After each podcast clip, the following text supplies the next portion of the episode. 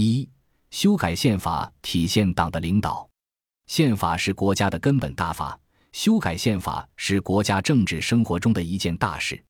自八二宪法公布实施以来，全国人大分别于一九八八年、一九九三年、一九九九年、二零零四年对宪法个别条款进行了必要的修改，在二零一八年对宪法进行了较大幅度的修改，以制度化的形式巩固政治实践。二零一八年的宪法修正案内容涵盖宪法序言表述增改、国家主席、副主席任期表述调整以及国家监察委员会的机构组织建制等，并就建立宪法宣誓制度、设去的是地方立法权入宪等问题做了强调与宣示。其一，宪法序言调整折射宪法新秩序。自二零零四年宪法修正案通过以后。近十余年，中国的社会经济属性和政治格局已经发生了重大的变迁。历次全国人民代表大会所形成的政治判断以及据此制定的政策规范，实际上都反映了作为宪法基础的实际政治秩序的显著变化。事实修宪是体现党的领导、人民当家作主与依法治国相统一的必然要求。二零一八年宪法修正案中。科学发展观与习近平新时代中国特色社会主义思想被正式写入宪法序言，成为国家建设和发展的指导思想。在爱国统一战线的界定问题上，则新增致力于中华民族伟大复兴的爱国者表述，扩大了外延。其二，党的领导重新写入宪法条文，成为正式的宪法规定。在一九七五年宪法中。中国共产党是全中国人民的领导核心，位列第一章总纲的第二条。一九八二年宪法删除了这一条款，党的领导只出现在宪法序言中。党的十八大以来，党的领导得以全面强化，党领导一切成为重要的政治原则。党的十九大之后，党政军民学东西南北中，党是领导一切的，被写入党章。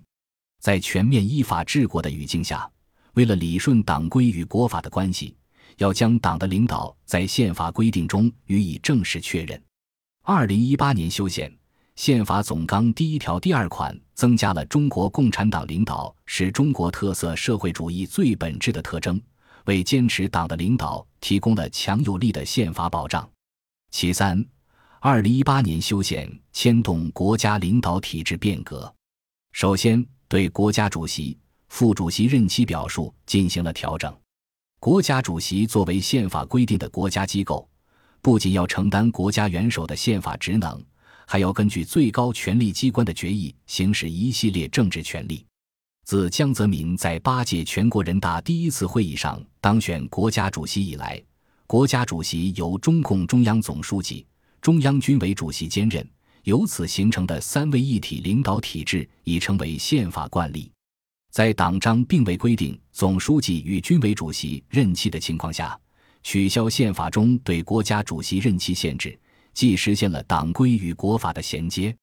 又肯定了三位一体领导体制，更是对党的领导这一根本政治原则的制度性落实。其次，建立国家监察制度。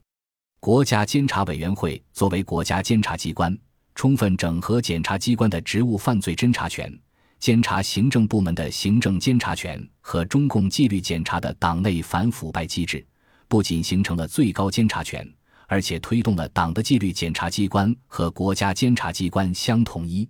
总的来看，二零一八年修宪为强化中国共产党的全面领导、构建党政协同体制奠定了基础。